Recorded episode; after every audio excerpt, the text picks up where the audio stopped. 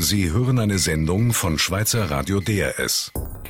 Klaus Wellershoff, aus Schweizer Sicht war es ja eher eine Woche der schlechten Nachrichten. Fangen wir mal an mit den Arbeitslosenzahlen um neun Prozent höher als vor einem Jahr.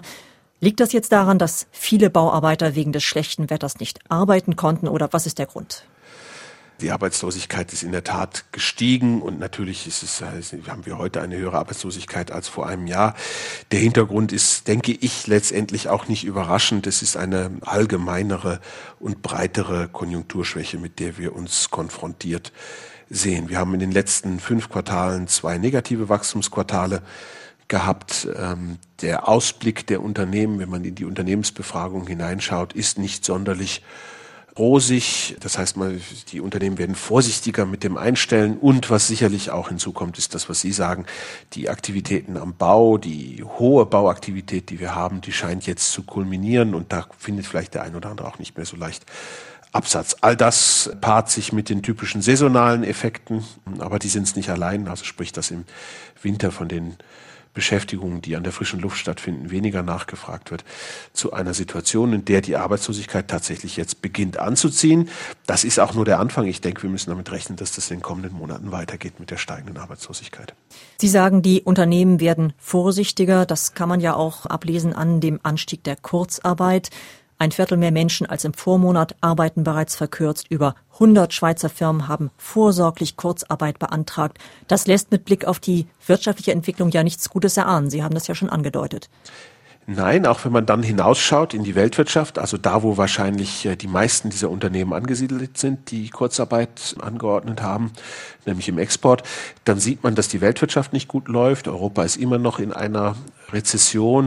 Wir sehen, äh, dass Großbritannien in der Rezession ist, Japan stottert, China läuft nicht richtig und Amerika steht wahrscheinlich auch am Rande zumindest einer deutlichen Wachstumsverlangsamung. Vielleicht wachsen die im nächsten Jahr nur noch ein Prozent. Also all das heißt, die Absatzmärkte, in die wir neuen liefern, laufen nicht sonderlich gut und damit ist die Volumennachfrage nicht stark. Und dazu kommt dann, dass der Franken halt immer noch stark ist und damit auch die Margen der Unternehmen nicht sonderlich positiv aussehen. Und all das führt zu Zurückhaltung, führt übrigens auch dazu, dass in der Schweiz selbst äh, weniger investiert wird. Das haben wir im Laufe des Jahres gesehen.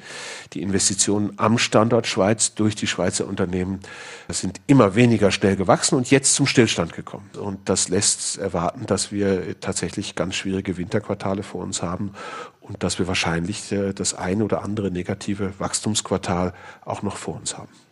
Sie sind ja nicht der Einzige, der so schwarz sieht. Der Wirtschaftsdachverband Economie Suisse, der ist recht pessimistisch, was die Schweizer Wirtschaft betrifft. Im nächsten Jahr nur ein Plus von 0,6 Prozent wird vorausgesagt. Und auch international, Sie haben das auch angedeutet, sieht das nicht viel besser aus. Die Europäische Zentralbank sieht schwarz und auch die Deutsche Bundesbank hat die Prognose für Deutschland deutlich nach unten korrigiert. Ja, es läuft einfach nicht gut. Äh, der Hintergrund sind die Spätfolgen der geplatzten Immobilienblasen ähm, da im Jahr 2007, 2008.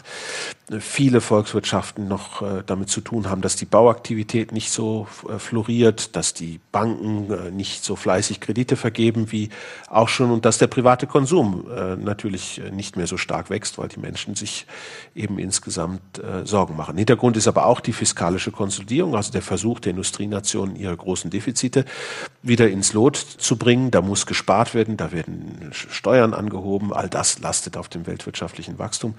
Und beide Effekte, also Spätwirkungen der Immobilienblasen und die Folgen der fiskalischen Konsolidierung sind halt auch fürs nächste Jahr absehbar und werden absehbar das Wachstum belasten. Und gleichzeitig vielleicht für die Schweiz noch besonders belastend, ein Sonderfaktor.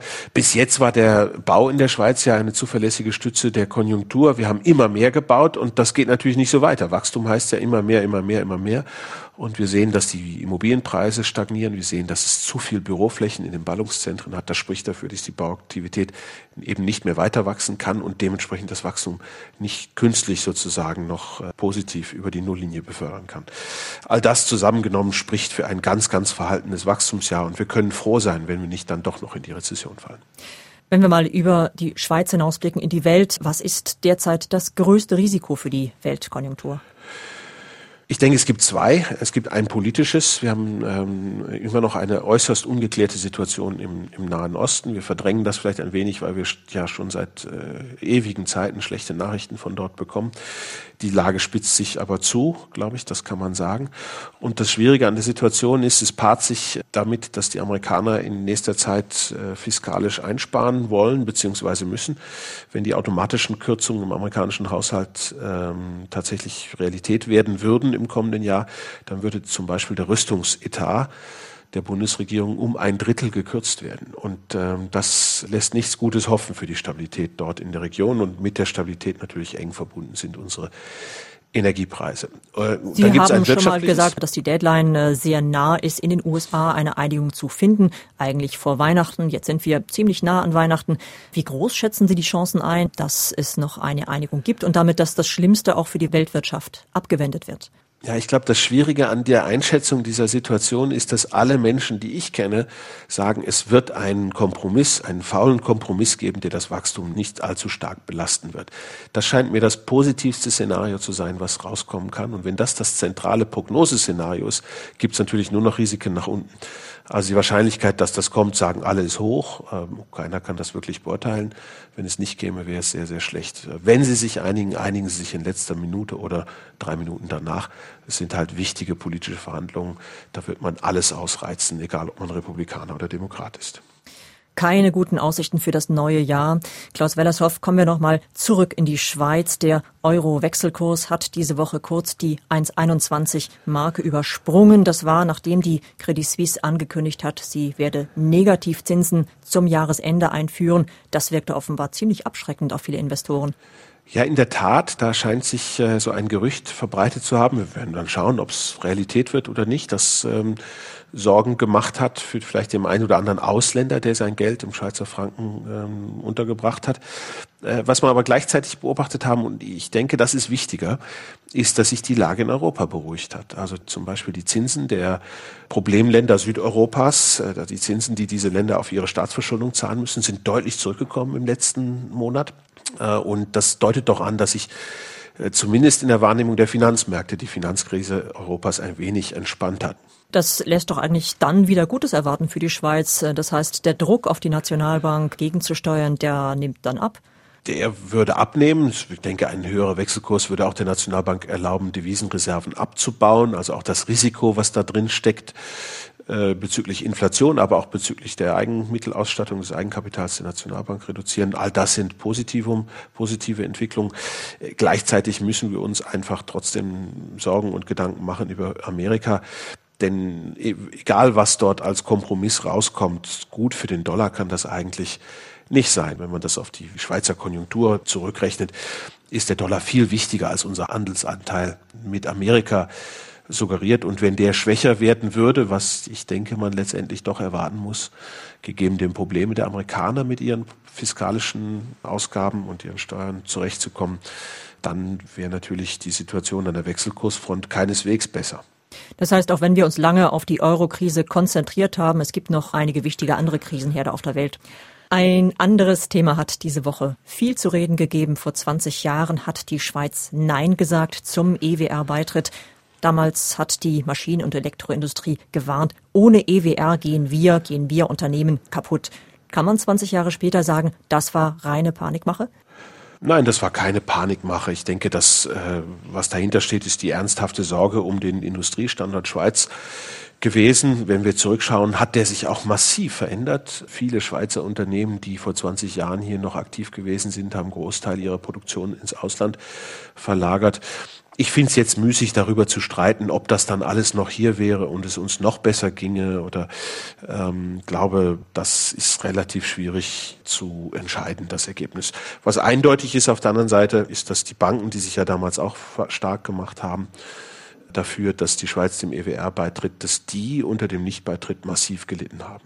Weil sie keinen Zutritt haben zum EU-Markt weil insgesamt auf der Dienstleistungsseite und damit auch bei den Banken und Versicherungen der Zutritt zum europäischen Markt äh, gering ist und schwach ist. Äh, ich denke auch, weil äh, wohl kaum vorstellbar gewesen wäre, dass die, unser Bankensektor so unter die Räder gekommen wäre, wie er das jetzt in den letzten Jahren ist bezüglich dieser Steuerproblematik, wenn wir ein konstruktiveres Verhältnis mit den Europäern gehabt hätten. Also da gibt es eine ganze Reihe von Punkten, die einem Sorge machen müssen.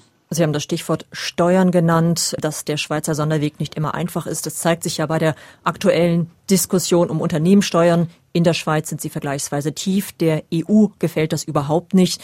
Die Kommission hat ihren Mitgliedsländern jetzt ein härteres Vorgehen gegen Steueroasen empfohlen. Heißt das, die Schweiz steht jetzt wieder mit dem Rücken zur Wand? Ich denke, das war absehbar, dass das nächste Thema in der Unternehmensbesteuerung sein wird. Das vermengt sich natürlich jetzt mit der ungeklärten Besteuerungslage bei den Privatvermögen in, mit einigen wichtigen Ländern, Deutschland zum Beispiel. Aber dass das Thema jetzt kommt, ist absehbar und dass die Europäer, solange die Schweiz da außen vor steht, eigentlich wenig Interesse haben, da äh, schonend vorzugehen, das liegt auf der Hand. Insofern ist der nächste Streit, der den alten dann vielleicht sogar überlagern wird, vorprogrammiert. Nun wird hier ja gerade die Unternehmenssteuerreform 3 ausgehandelt. Da geht es ja um die Abschaffung von Sonderregimen für ausländische Holdings in der Schweiz. Eigentlich läuft bis Ende Jahr ja ein Ultimatum der EU ab. Bis dahin sollte das geregelt sein. Mit welchen Strafaktionen muss die Schweiz denn rechnen, wenn das, was absehbar ist, nicht bis dahin geregelt ist?